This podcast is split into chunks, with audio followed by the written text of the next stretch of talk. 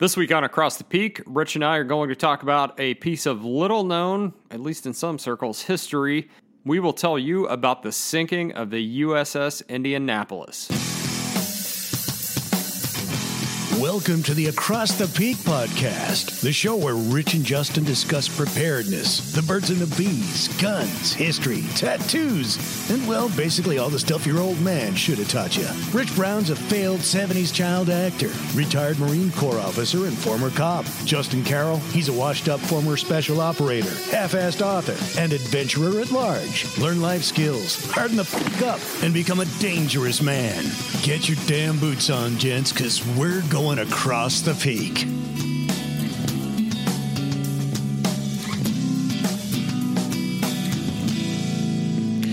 Man, I'm excited to get into this. The Indianapolis is, I think they've made a crappy movie about it. I never saw it, but what a fascinating thing. And I'm glad that we're finally kind of getting into the history, because I've always wanted to do one of these.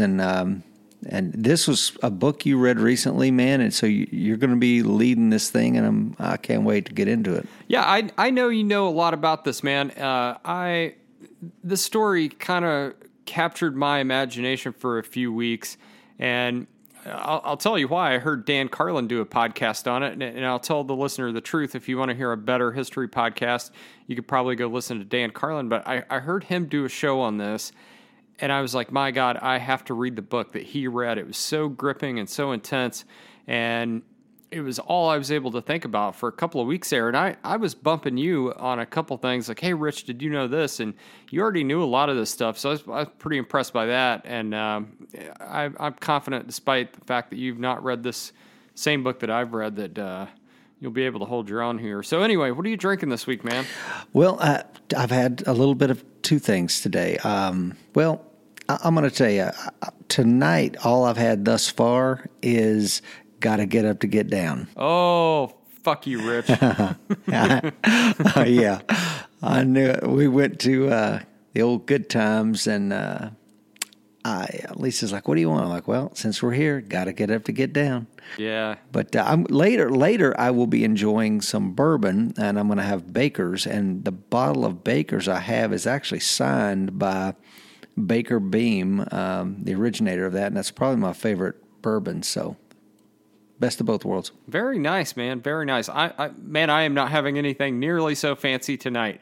Since Kai and I have started brewing our own beer, we have decided that, we really like the look of a case of beer in all different shapes and sizes and whatever of bottles. So we have been shopping largely based on bottles with cool or interesting or different shapes. So, but actually this is beer I really like. It's Modelo Negra or Negra Modelo. I'm not sure which way you're supposed to say it. But this is actually a pretty solid little beer, man.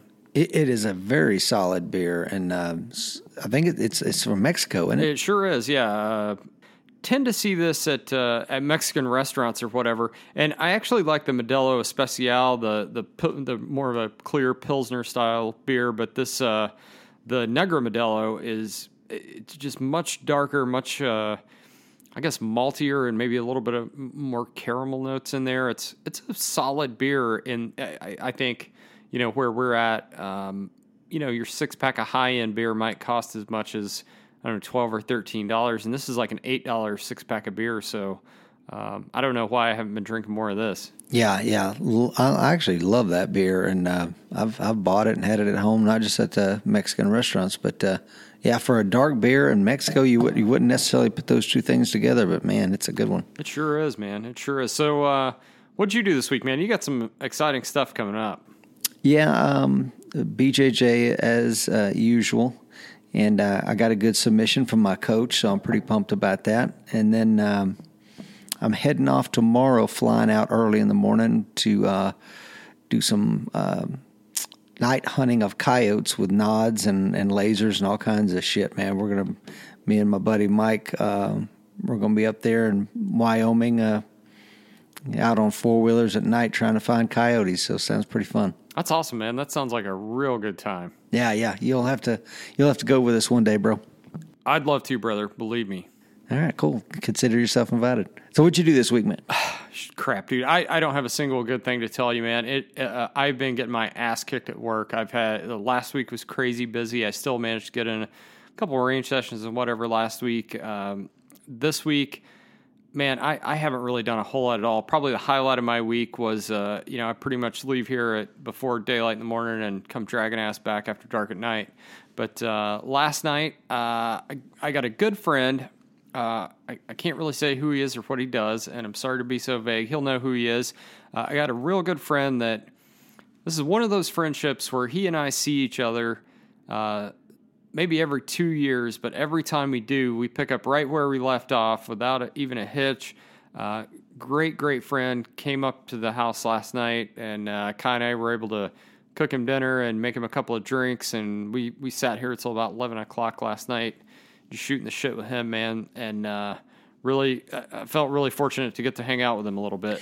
Yeah, I think that is a true mark of in recruiting. We used to talk about building rapport, and I always thought that rapport is something that needs to be watered and refreshed every time you re-encounter somebody. But when you have a relationship with somebody, it's like, hey, man, you got the keys to my house. Like, if you wanted the keys, bro, I would throw them in the mail to you tomorrow if you wanted them, and you can come in any time, and this is your house. You know what I'm saying? Yeah, there's not very many people. I don't think very many people would have more than a handful of those people in their life, but I'm fortunate to have a couple such people in my life, and I totally know what you mean with that, man. And that is one of those things that doesn't need to be refreshed, doesn't need to be constantly worked on or whatever.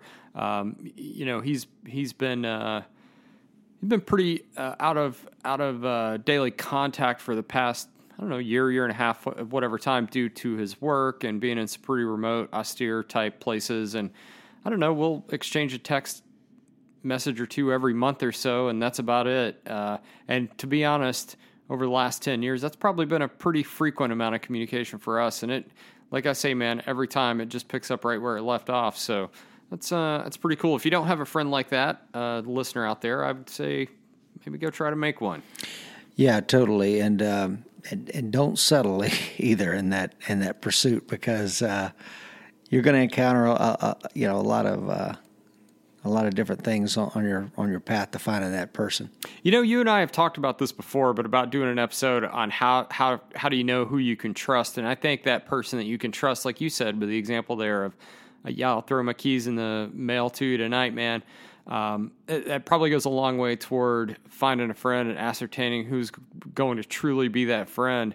I want to do that show sometime, man. I know I really need to put some thought into that, because I don't really know what the answer is sometimes. But no, totally, man. And on the subject, because we're kind of talking about journey and all this kind of stuff to find that person. We don't have a poem of the week, but maybe we should. But there's a really good poem called Ithaca by C.P. Cavafy, and there's actually a really good version where Sean Connery reads the lines of the poem, and it is an amazing poem, and I encourage, maybe we'll put that in the show notes, man, because it's a good one. I'm all about it, brother. Let's do it. All right. And speaking of journeys, I guess maybe that's I could be Sally Segway right now, and that could be a good segue to get into the show. All right. Well, sounds good, Sally. All right, so we're talking about the USS Indianapolis. So if the listener doesn't know, this is the worst at-sea naval disaster in U.S. history. This was almost an unfathomable disaster, just the scope of which was almost impossible to even imagine during the peak of World War II. God, man, I can't get over how big and how crazy this thing is. And there's so many ironies in this thing. I think I referenced that on a while back on the Todd Orr episode, but there are just so many ironies to this thing, man. It happened just a couple of weeks before the end of World War II. It was the Japanese sub commander that sank this boat. It was his very first kill that he had gotten. It was the last major vessel sunk of the war. It just all these crazy little twists of fate, man. Yeah, it reminds me of the Sultana, and maybe we do an episode on it, because it was a terrible disaster. It killed roughly the equivalent of the same amount of people we're going to talk about. And it is also an overlooked disaster because it occurred right after Lincoln was assassinated and the country was in turmoil. So, and I think similarly, as we will find out in this story, there was a reason why a lot of Americans don't know about it, even though, Justin, you're saying it was the worst at-sea naval disaster. You're absolutely right, and that's because immediately prior to its sinking, the Indianapolis was on a secret mission, the magnitude of which, if you don't know what it was, the magnitude of which is almost possible to imagine. So, basically, and before we get into this, Rich, let me just state that In Harm's Way, which was the book of the week several weeks ago, In Harm's Way by Doug Stanton is the source material for everything I'm going to say here. I cannot recommend that book strongly enough. If you have an interest in this, go read the book. If you think something I say is bullshit, go read the book. That is the kind of one of the authoritative sources on this. There are a lot of books about the Indianapolis, but I can personally vouch for that one. Nice. So what the secret mission was, I hinted at it and then I sidetracked there, is the USS Indianapolis on 16 July left San Francisco, left the port of San Francisco just hours before the Trinity test where the U.S. government detonated atomic weapons in what's one of the very first atomic tests and one of the landmark atomic tests. They had no idea it happened.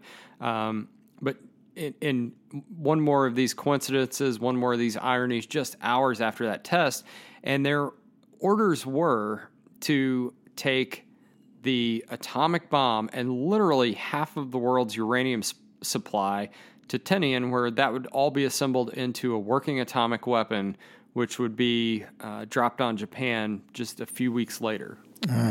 Okay. So Captain McVay, Captain Charles B. McVay III, the captain of the vessel, told his officers just very shortly after they departed San Francisco that he said, quote, "Every hour we save will shorten the war by that much," unquote. This was, like, the importance of this mission was impressed upon him heavily.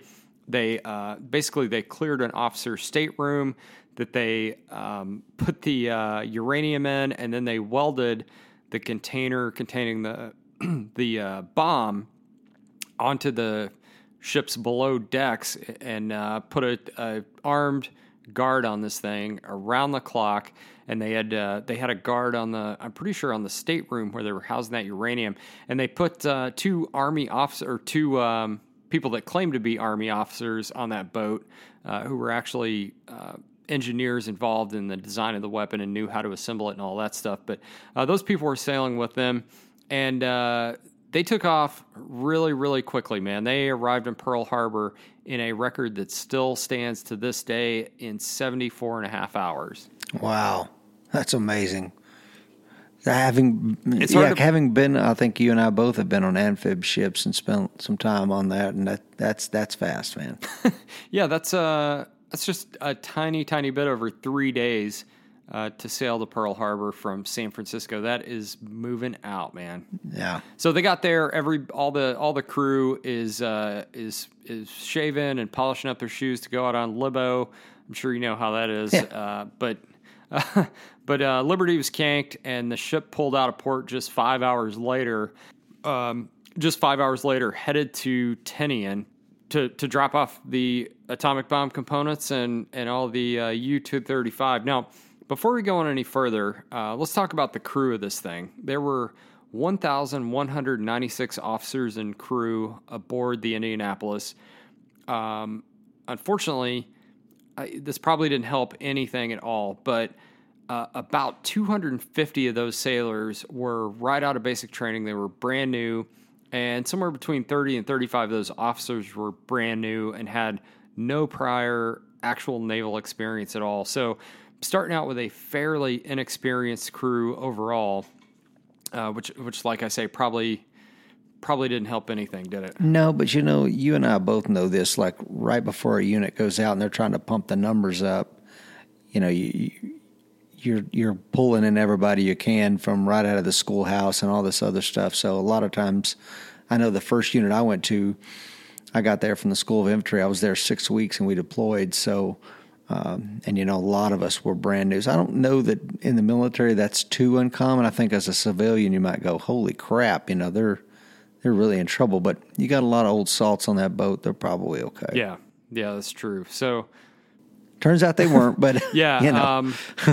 Yeah. I mean, just who knows what would have happened anyway. I mean, like once you're in the water, man. I was talking about this with my friend that came over last night. You truly find out what the limits of human endurance are.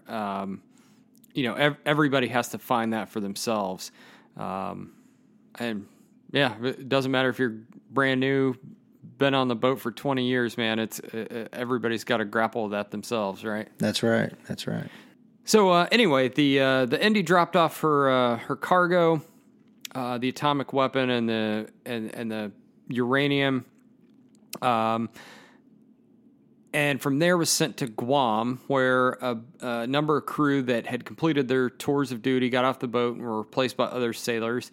And then she set sail from Guam on 28 July, sailing toward Leyte, which was about 650 miles away. It's about a 650-mile sail from Guam to Leyte. And so she took off. And there were a number of failures here. So intel was good.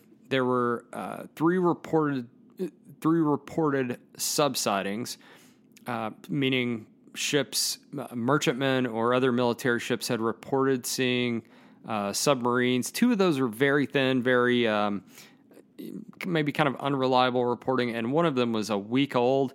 So they assessed that not to be really anything to be all that concerned about. But one critical detail was missing, man, and that was just 4 days before this, on 24 July, the USS Underhill had also been sunk on the Leyte route. And fortunately, the Underhill wasn't sailing alone, wasn't sailing unescorted as the Indianapolis would be, and managed to pull almost everyone out of the water, and that's great. Intel also missed reporting that a Japanese submarine group was known to be operating in that area, and none of the stuff was conveyed to Captain McVay, and that was because of classification.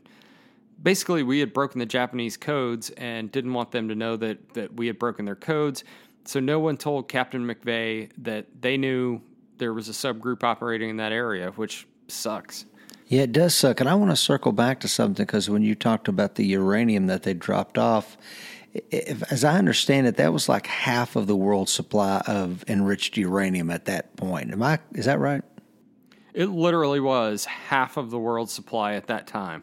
Yeah, that's insane. So to put that amount of, you know, our national resources, our national treasure, if you will, the fate of millions of lives, if that would have failed, I mean, they obviously the Navy had to have trusted Captain McVay to let him take that. Wouldn't you imagine? Yeah, I would, man, and would have had to have placed a lot of stock in the boat itself and the man behind the helm.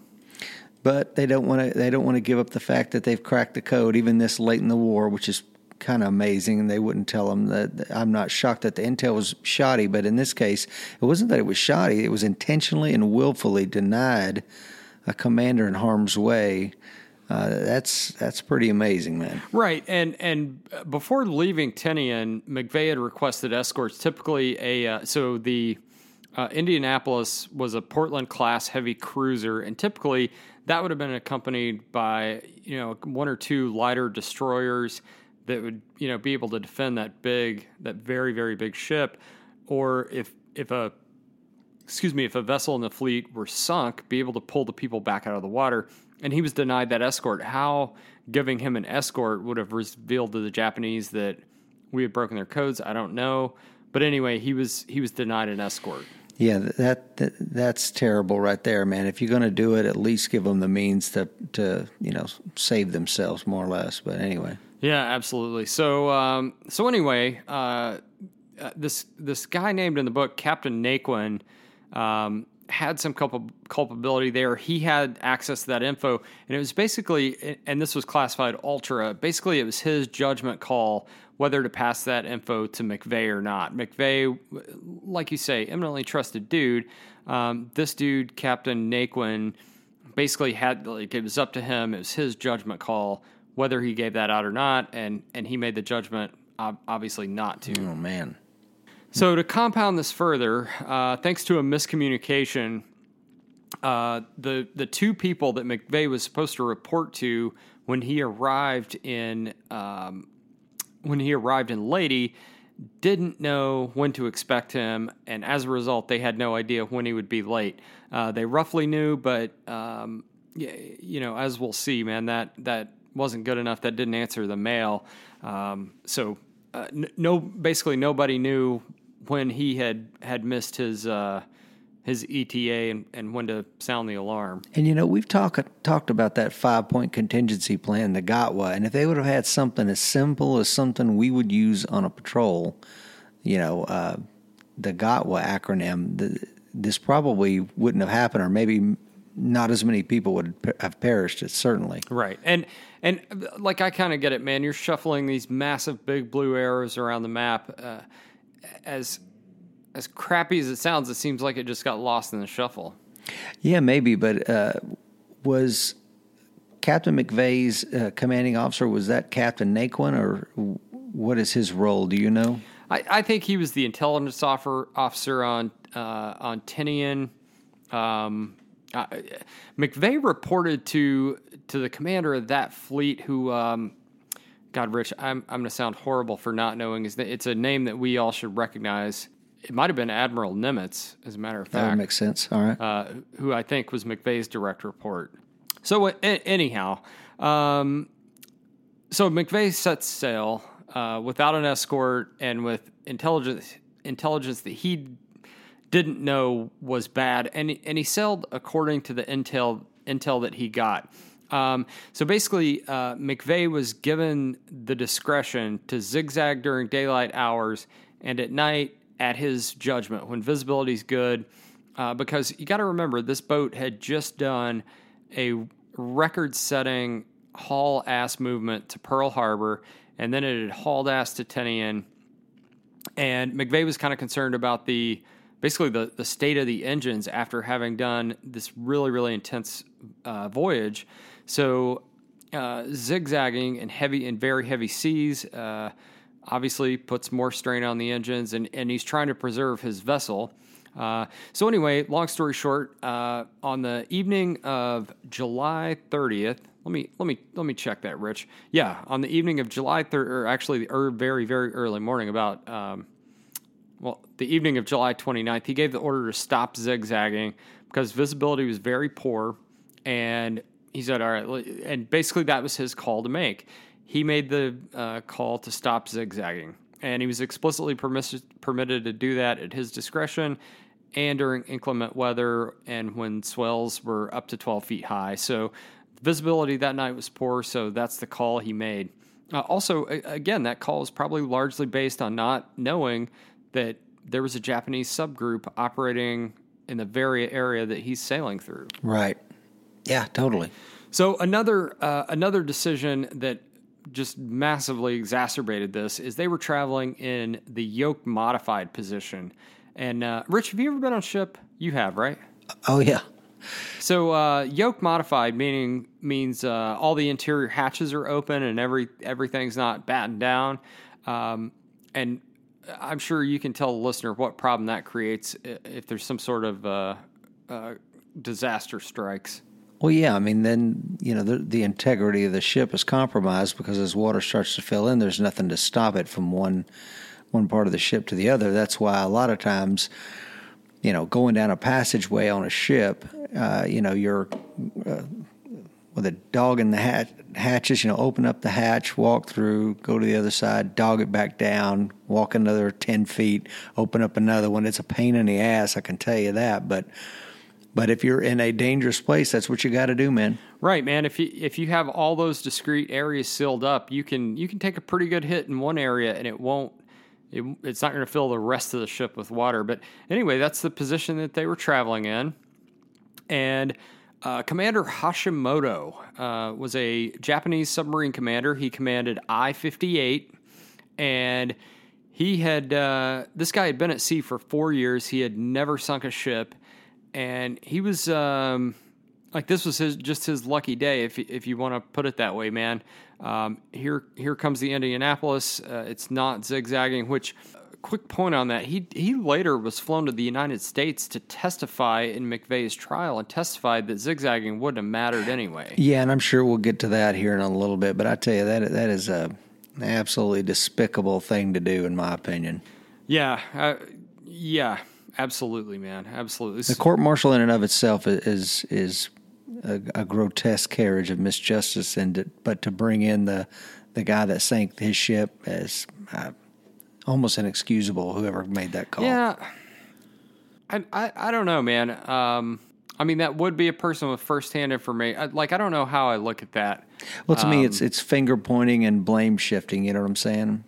I don't know. I think it'd be a little bit different than bringing in like an Iraqi insurgent, because you know the Japanese Army was very, you know, very honor driven and very, you know what I mean? Like I feel like there was some honor among thieves in that situation. Yeah, maybe. You know what I mean?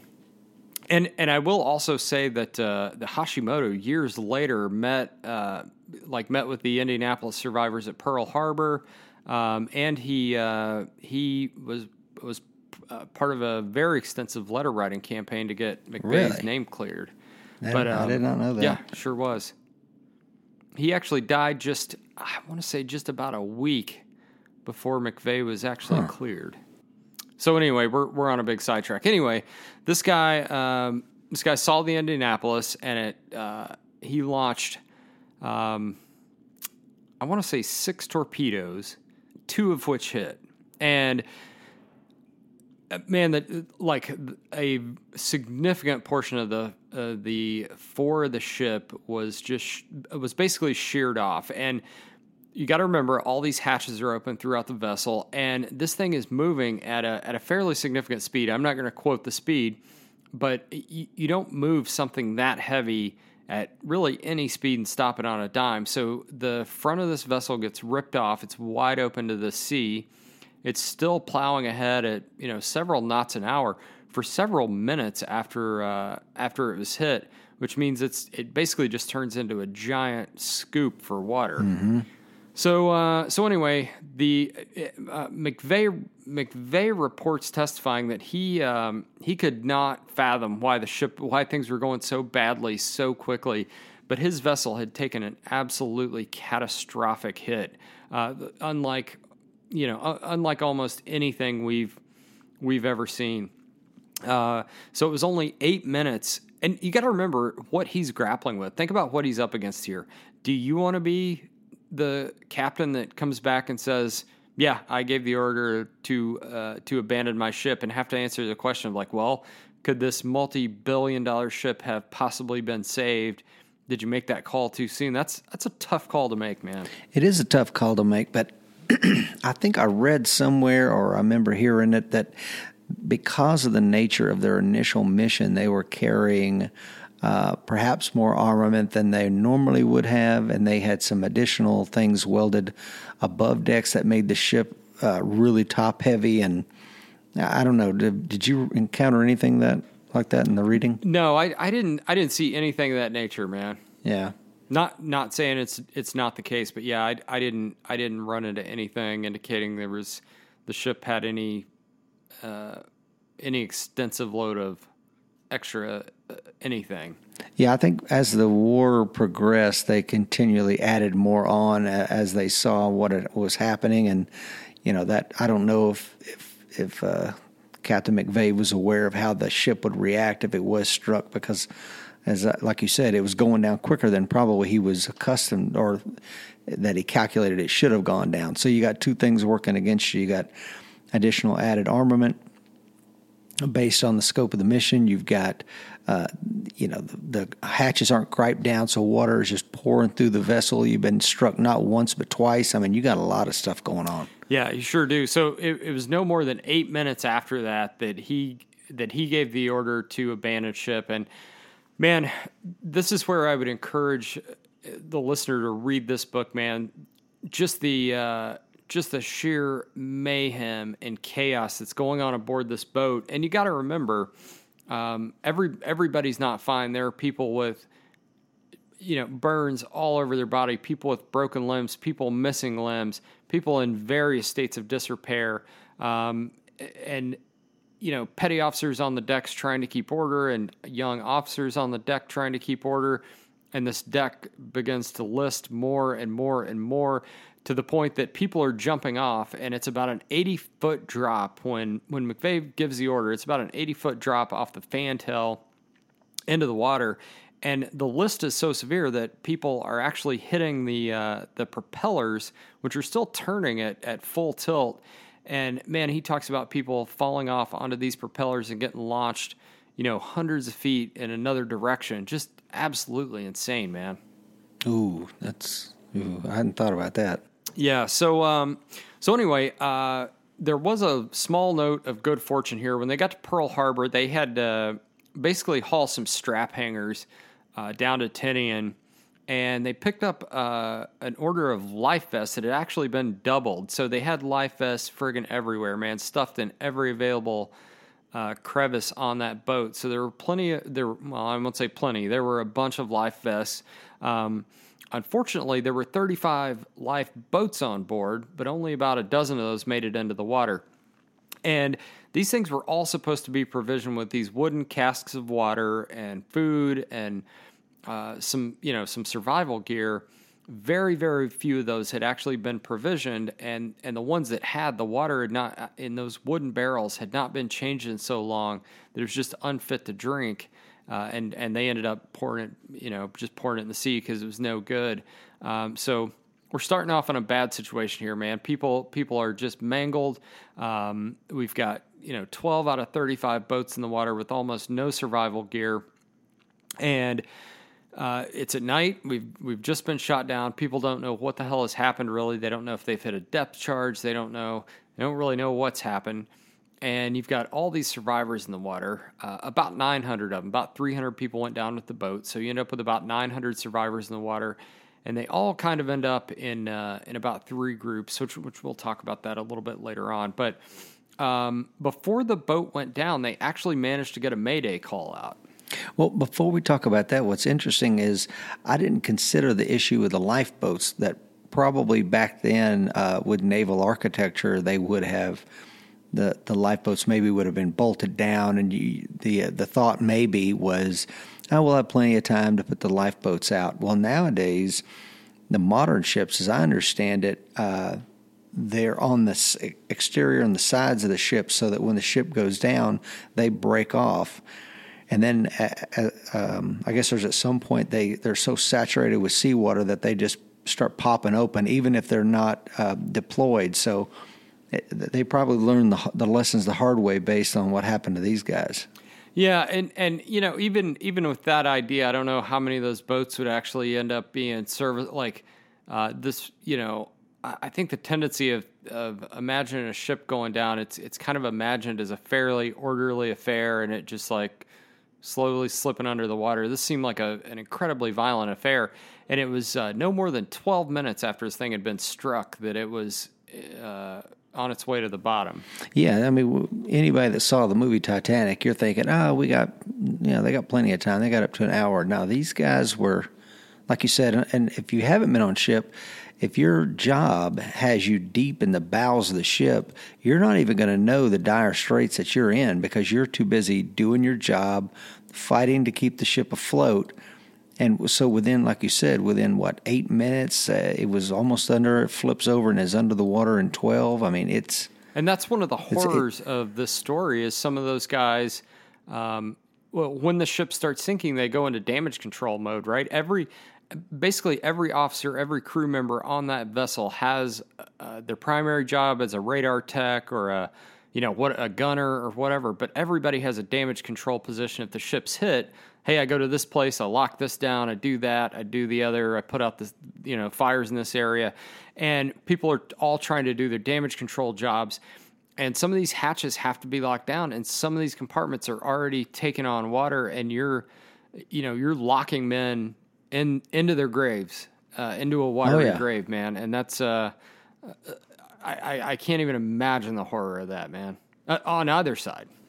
No, and I was on the USS Trenton one time, and my berthing area had a small hatch that, back then, it was hard to get in and out of, and I weighed 160 pounds back then, but that was it. And it was going down a ladderway to get into the berthing area and climbing out of the ladderway to get out of there, and that was only one escape way. And you know, we pretty much knew if this thing starts taking on water, they're shutting that thing, and we're on our own.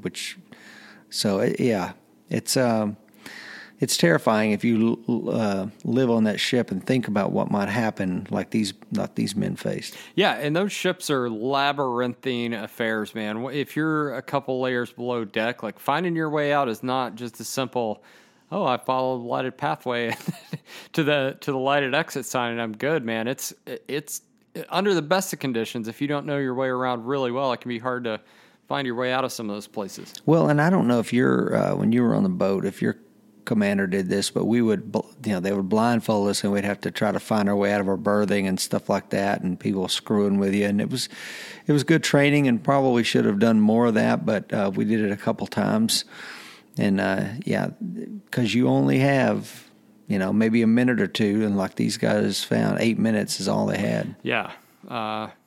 Yeah, man, it's an intense.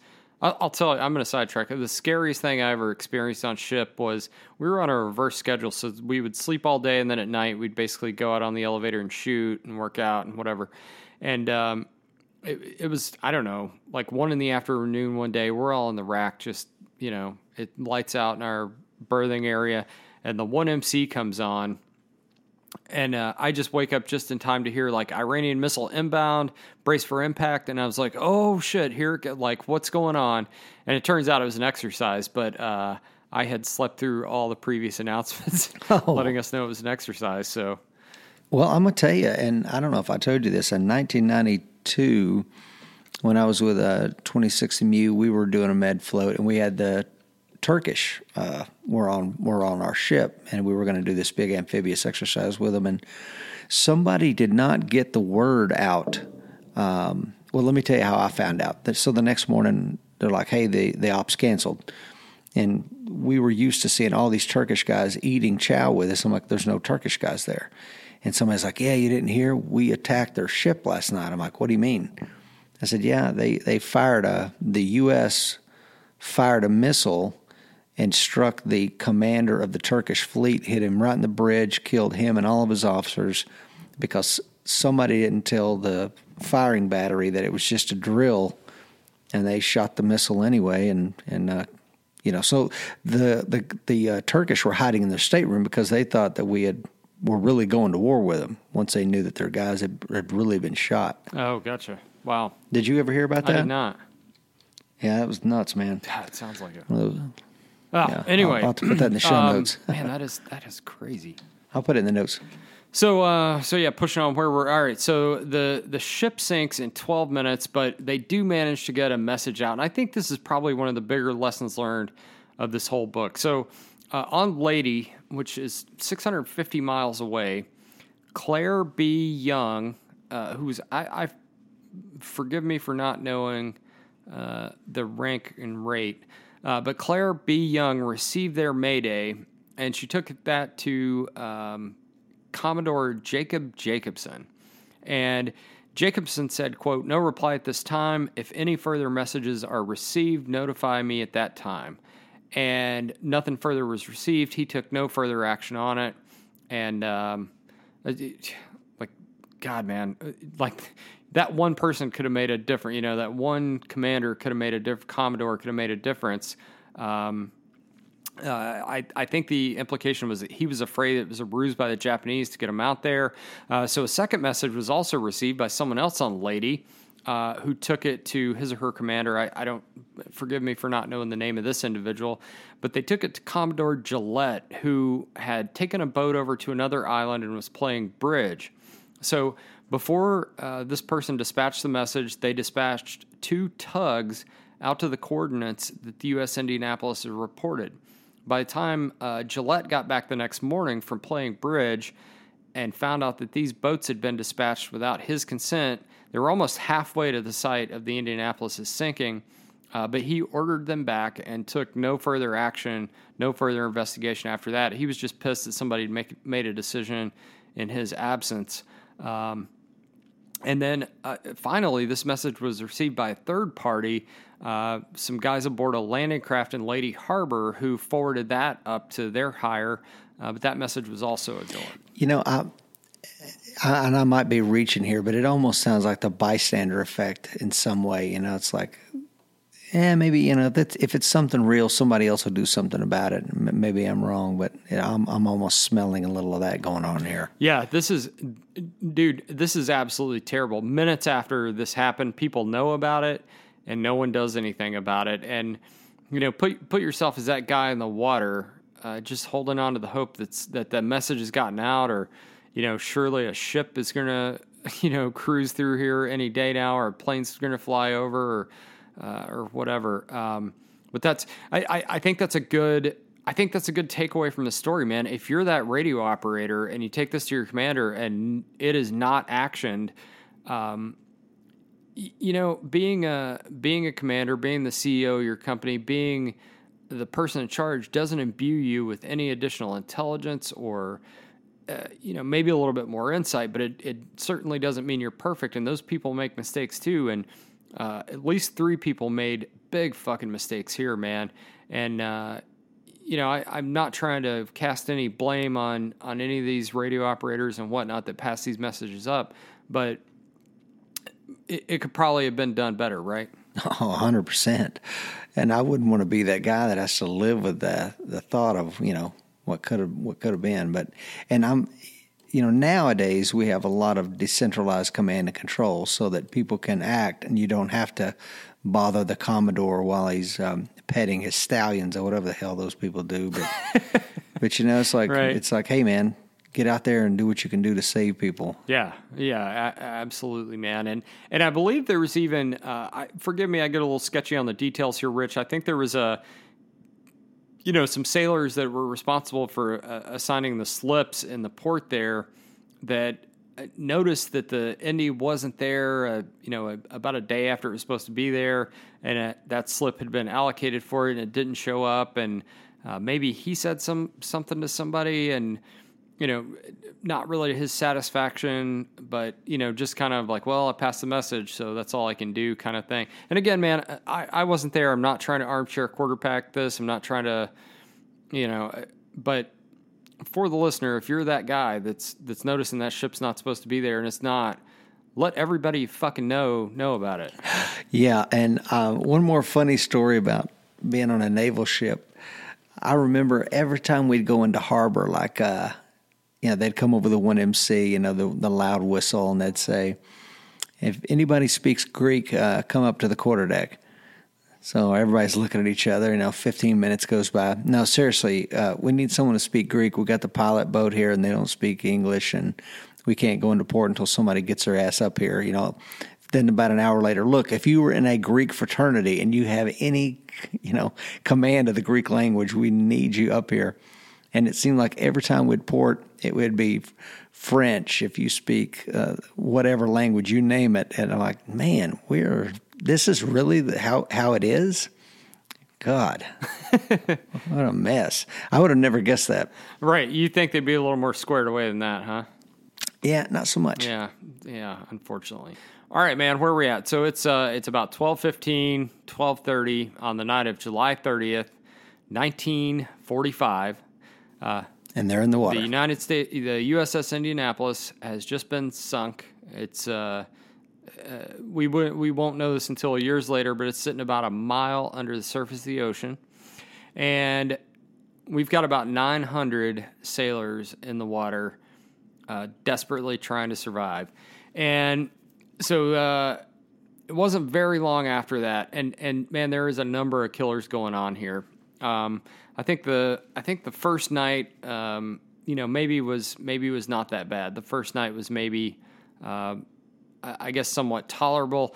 Stanton mentions there's almost this sense of kind of giddiness at having survived the ship being sunk, and you're alive, and here we are, we're all together.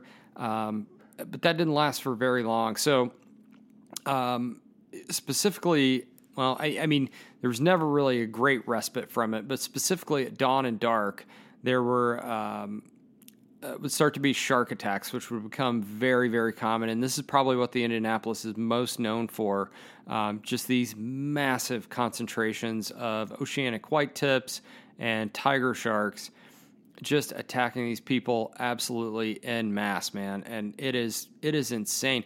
As a matter of fact, the character Quint, the fisherman from Jaws, his character is an Indianapolis survivor, and that's revealed when they're out on the boat drinking that night. And he gives actually, want to give the dude credit, man. Want to give Robert Shaw some credit. He ad-libbed that line. He was later given a writing credit for that movie for ad-libbing that line.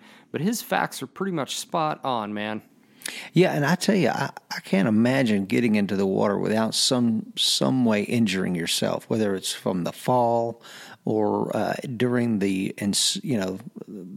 chaos before the ship went down. I can't imagine. You mentioned the giddiness, and I'm thinking, if you made it all the way to the water, you're probably in some way, you're not at 100% physically right out of the gate. No. So, boy, people had all manner of injuries, and a lot of people succumbed to their I don't know why I can't talk. A lot of people succumbed to their injuries shortly after being cast into the sea. But, I mean, imagine trying to swim with a broken arm or tread water with a broken leg, or, they're talking about guys whose eyeballs are horribly burned, and you're coming into the water on a slick of oil that people are just absolutely covered with. And they talked about that being a blessing the next day because, people that were coated in this thick oil residue weren't sunburned, but it's in your eyes. You're aspirating some of it. You're swallowing it. People are vomiting. In addition to these excruciating injuries, so there's nothing good about this situation. No, not at all. So we've got injuries. What else we got? We've got sharks. You mentioned that. We got what else are they contending with? Yeah, so we've got sharks, and I don't think we've mentioned this, but these guys weren't spotted until 3.5 days later by an airplane, a reconnaissance aircraft flown by Lieutenant Gwen and his co-pilot Lieutenant Caldwell. I'll go ahead and cut to the chase here. These guys were given orders not to land, but they made the decision in the air. They were going to land their aircraft on the surface of the ocean and start pulling people out of the water. So Gwen said as he flew over, and this is also in Stanton's books, Gwen said as he flew over, he just happened to fly over in time to look down and see a pack of hundreds of animals, hundreds of sharks, attack and kill a group of 50 or 60 people on a floater net. Just this massive, massive attack. And he's like, We've got to do something. We've got to get these guys out of the water. So long story short, some of these people were in the water as much as 4 days. It took a long time to rescue these people. This plane landed. They pulled about 60-something people out of the water. They had them tied to the wings. They had them everywhere they could get them. But you've still got hundreds of people in the water. Yeah. So over the period of 4.5 days, 3.5 days, whatever the case might have been for any given individual, you're also dealing with hypothermia because we're in the South Pacific where it's warm. The days were blisteringly hot. People had horrible, horrible sunburns, but the water temperature is only about 85 degrees, which is about 10 degrees below body temperature. So basically you're losing about 1 degree of body heat every hour, especially at night when the sun goes down and you're getting no external heat. So you're quite literally freezing to death. The sun comes back up and it'll warm you up, but you're never going to get back to like a fully healthy body temperature. Yeah, and I imagine if you're, you know, you're going to have to stay moving just to keep your body temperature up. And if you're going hypothermic, you're probably going to start making some bad decisions that I think led to some of the other deaths, right? Yeah, absolutely, man. So, yeah, we've got guys that are drowning. We've got guys that are, man, yeah, there was. This is terrible. And this is one of the most gripping. I'm going to read this line from the book. This is one of the most gripping lines I can imagine, Rich. So Dr. Haynes was a doctor that went down with the boat, managed to stay alive. And he, for almost the entire time, him and a Marine captain spent almost the entire the Marine died. And forgive me for not knowing his name, and forgive me for not being able to definitively say Dr. Haynes' outcome, but they swam around for almost the entire time just trying to take care of whatever they could, keep morale up, do anything they could. Absolute heroes, man. But the temptation to drink seawater was absolutely overwhelming. So Stanton lists this quote. After hours of resisting the temptation, they drank furtively at first, as if ashamed. Then they began to gorge themselves, murmuring in pleasure as they sipped through bleeding lips from the cool mirror of the sea. Dr. Haynes looked on in horror, his worst fear realized. Soon these boys would all be dead. He swam among them, screaming and punching at their faces, but is pleased to stop or ignored. The boys lifted their dripping chins, regarded him coolly with glazed expression, with glazed eyes, then lowered their jaws back to the waiting sea. Finally, the exasperated doctor realized he could do nothing but float and watch and steel himself for the coming physiological apocalypse.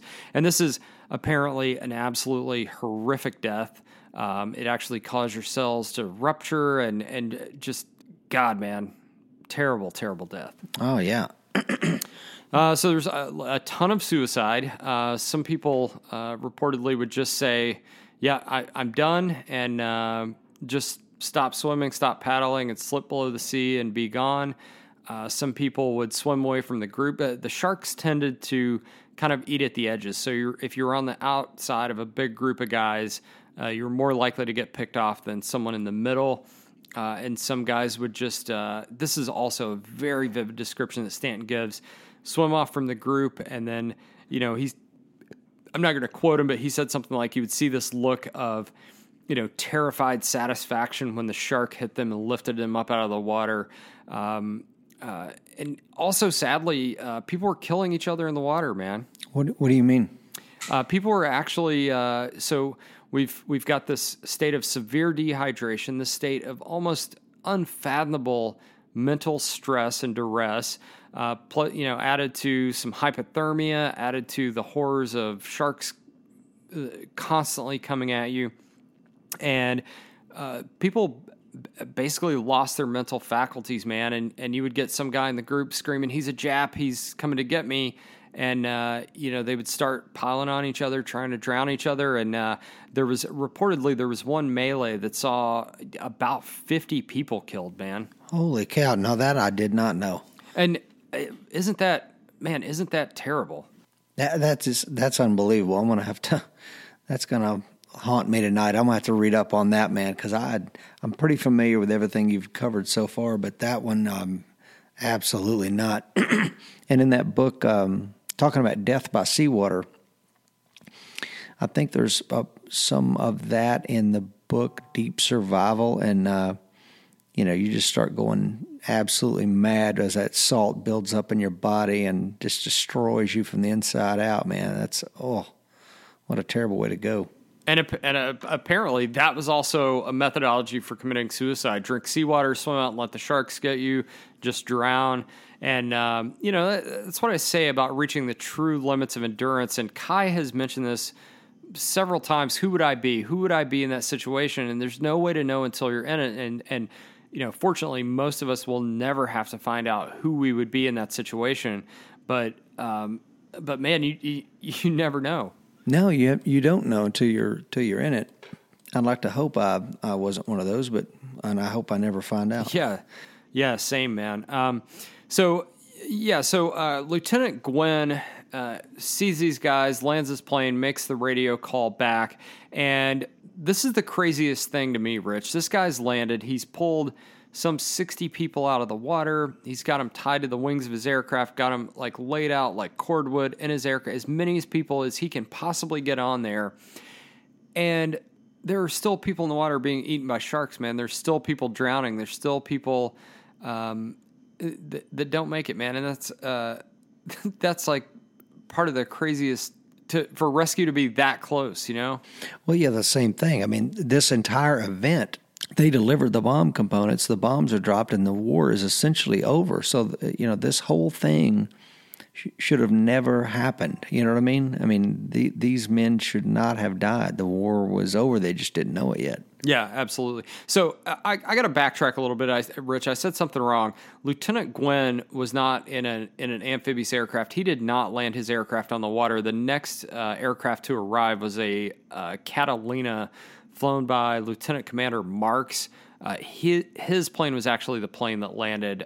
Gwen did drop a life raft and a radio transmitter to those guys, but I just wanted to clear the record on that, man. I was a little bit off on my facts on that. Okay, so now we got the planes landing, the amphib, it's taking people on board, getting them out of there. What happens next? So after that, the USS Cecil J. Doyle is one of 7 rescue ships to come up using its searchlight, and most of the remaining survivors are picked up. And as I'd mentioned, they broke into 3 groups. There was one group that held the preponderance of everybody. There was a very small group of just a few men with Captain McVay himself. And then there was a third group. And these groups were all separated by, I think, by more than a mile away from each other.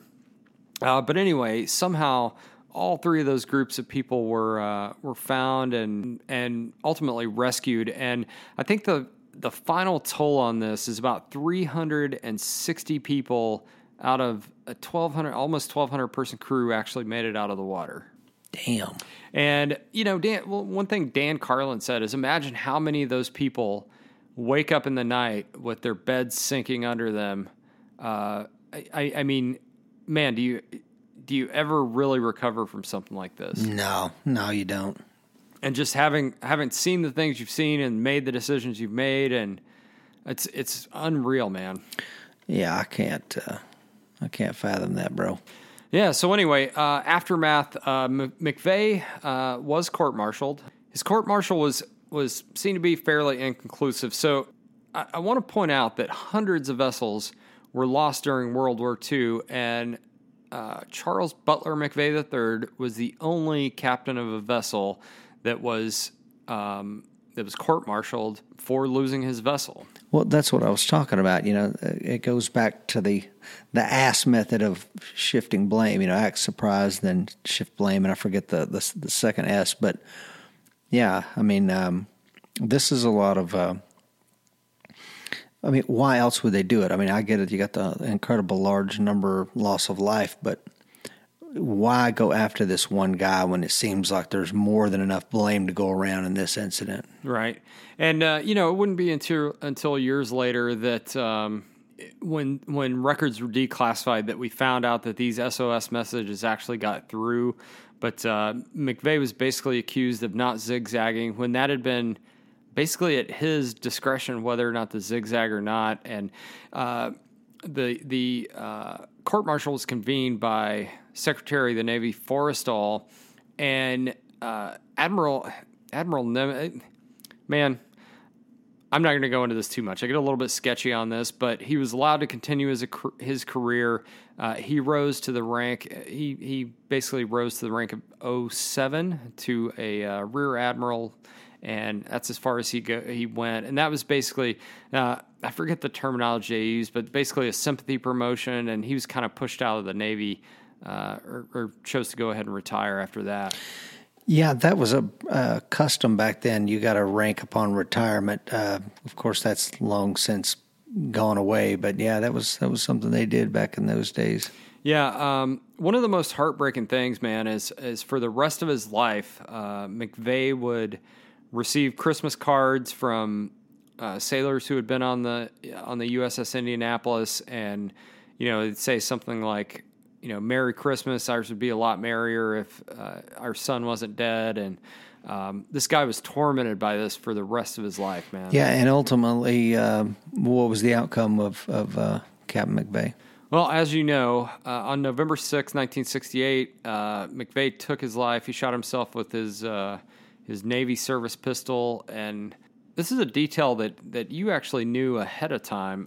He killed himself in his home, holding in one hand a toy sailor that he had been given as a boy as a good luck charm.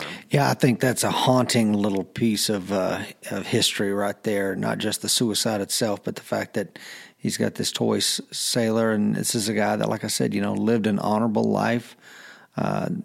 Tragedy befell him, and I think he acted honorably.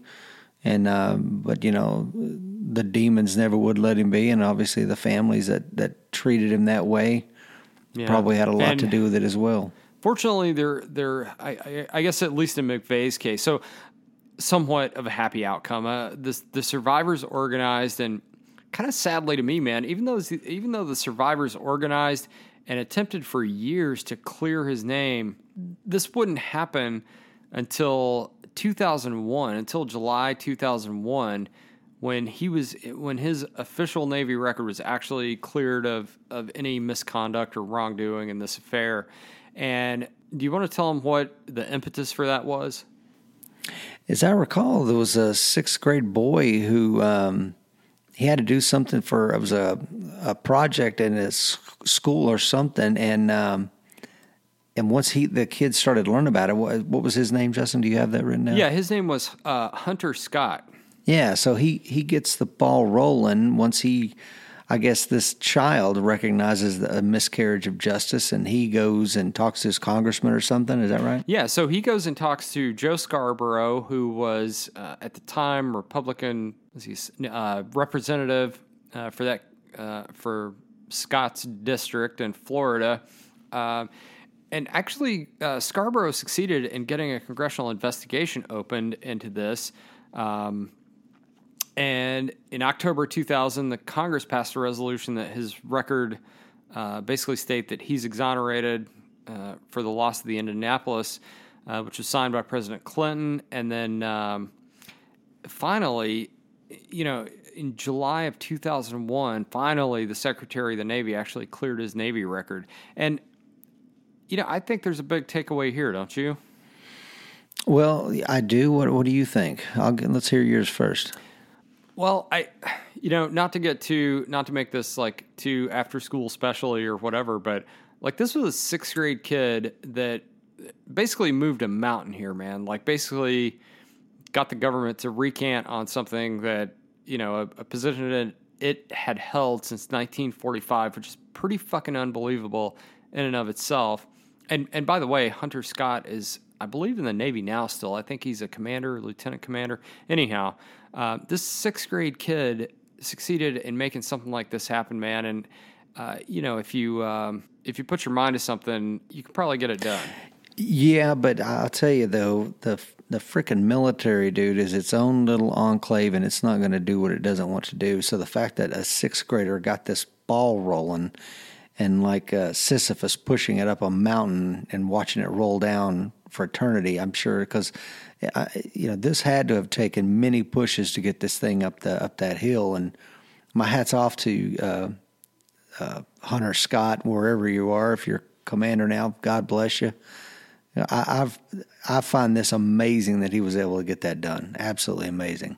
And who knows if they're gilding this story a little bit, and I'm sure there's a little more to it than just this kid, like, out of the blue calling his congressman, and then all of a sudden shit happens, shit gets done. But anyway, like, as I understand it, that was the impetus. That was the, this little boy calling that to the right person's attention. Again, man, like, I guess kind of the same thing with the people that receive those radio messages, man. If you're the person that holds that information, don't assume the history book's closed. Don't assume that everybody already knows about it. Well, even make some shit happen, man. Even Mark Bowen, when he wrote that book Black Hawk Down, he was interested in it, and the Army had just kind of let it go as just kind of a one-off battle that they didn't even care anything about. And I think there was 18 soldiers lost or whatever, and he ultimately, kept digging, got the permission, and ended up writing a book about it. But had he not done that, we wouldn't know anything about the Battle of Black Sea or Black Hawk Down, whatever you want to call it. But so it does take these people, and oftentimes they're outside the military chain of command that can make this kind of stuff happen. Yeah, absolutely, man. Outside of that groupthink mentality. Yeah, totally. So is the case closed on the Indianapolis now that they've exonerated Captain McVay, or is there anything else going on with this these days? I think for the most part, man, I think that's pretty much about all we've got on this. I mean, we could obviously go into 100 times more detail, and I encourage the listener to go buy this book, man. There will definitely be links to this in the show notes. It is a phenomenal tale, man, and, well, I guess we did this because we... Like, you and I both really, really enjoy history and, want to share a little bit of, especially this lesser-known history with the listener. But, man, go read the damn book because we're not the replacement for it. No, and I would say just before we get into the, you'll obviously address the book of the week and stuff, but I want to say, to me, this is also about all the unsung heroes out there, the men that died in the water, maybe trying to take care of their buddies or what have you, because...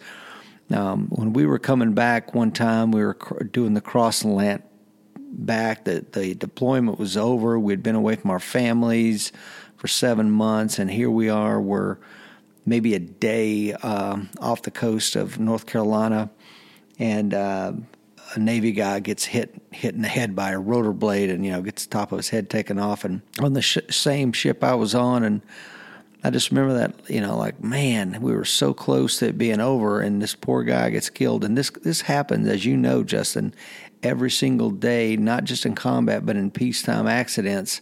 These kind of things happen, and thank God, we have these brave men and women out there that do this kind of stuff for us, man. So God bless them. Yeah, absolutely, brother. That's all I got, man, if you want to take us out. Okay, man. Let's talk about the book of the week real quick.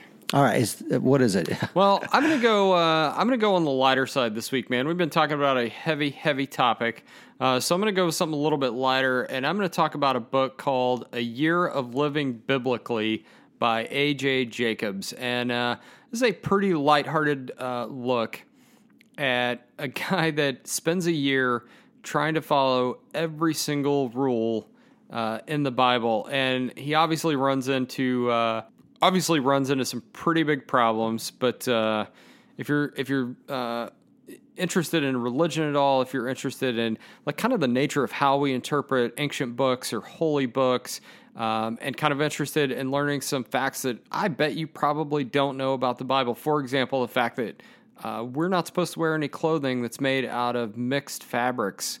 Everything we wear is supposed to be 100% one thing or another. You will definitely learn some stuff, and this is just a fun little lighthearted book to maybe lift your spirits after this episode. Yeah, I had never heard of that book, man. I will definitely check it out because I'm very aware of the strange Levitical laws that are out there and still on the books if you want to look at it that way. But that will be an interesting read, man. I'm going to check that out. It's a fun little book, man. It's not bad. All right, anything else, Justin? I think that's it, brother. You want to take us out? Sure. Hey, guys and gals, thanks for joining us on another episode of Across the Peak, the podcast where we help you to be more confident, more competent, and more dangerous all at once.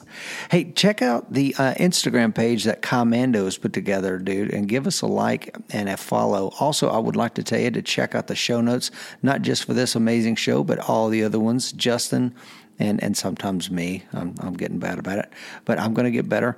We do blog posts and stuff that you can check out. So check us out at Across the Peak. We also have a store, man, if you want to get some Across the Peak swag. So with all that being said, until next time, be safe. And if you can't be safe, be dangerous. You've been listening to the Across the Peak podcast. Be sure to visit acrossthepeak.com for show notes and bonus content. Until then, be safe. And if you can't be safe, be dangerous.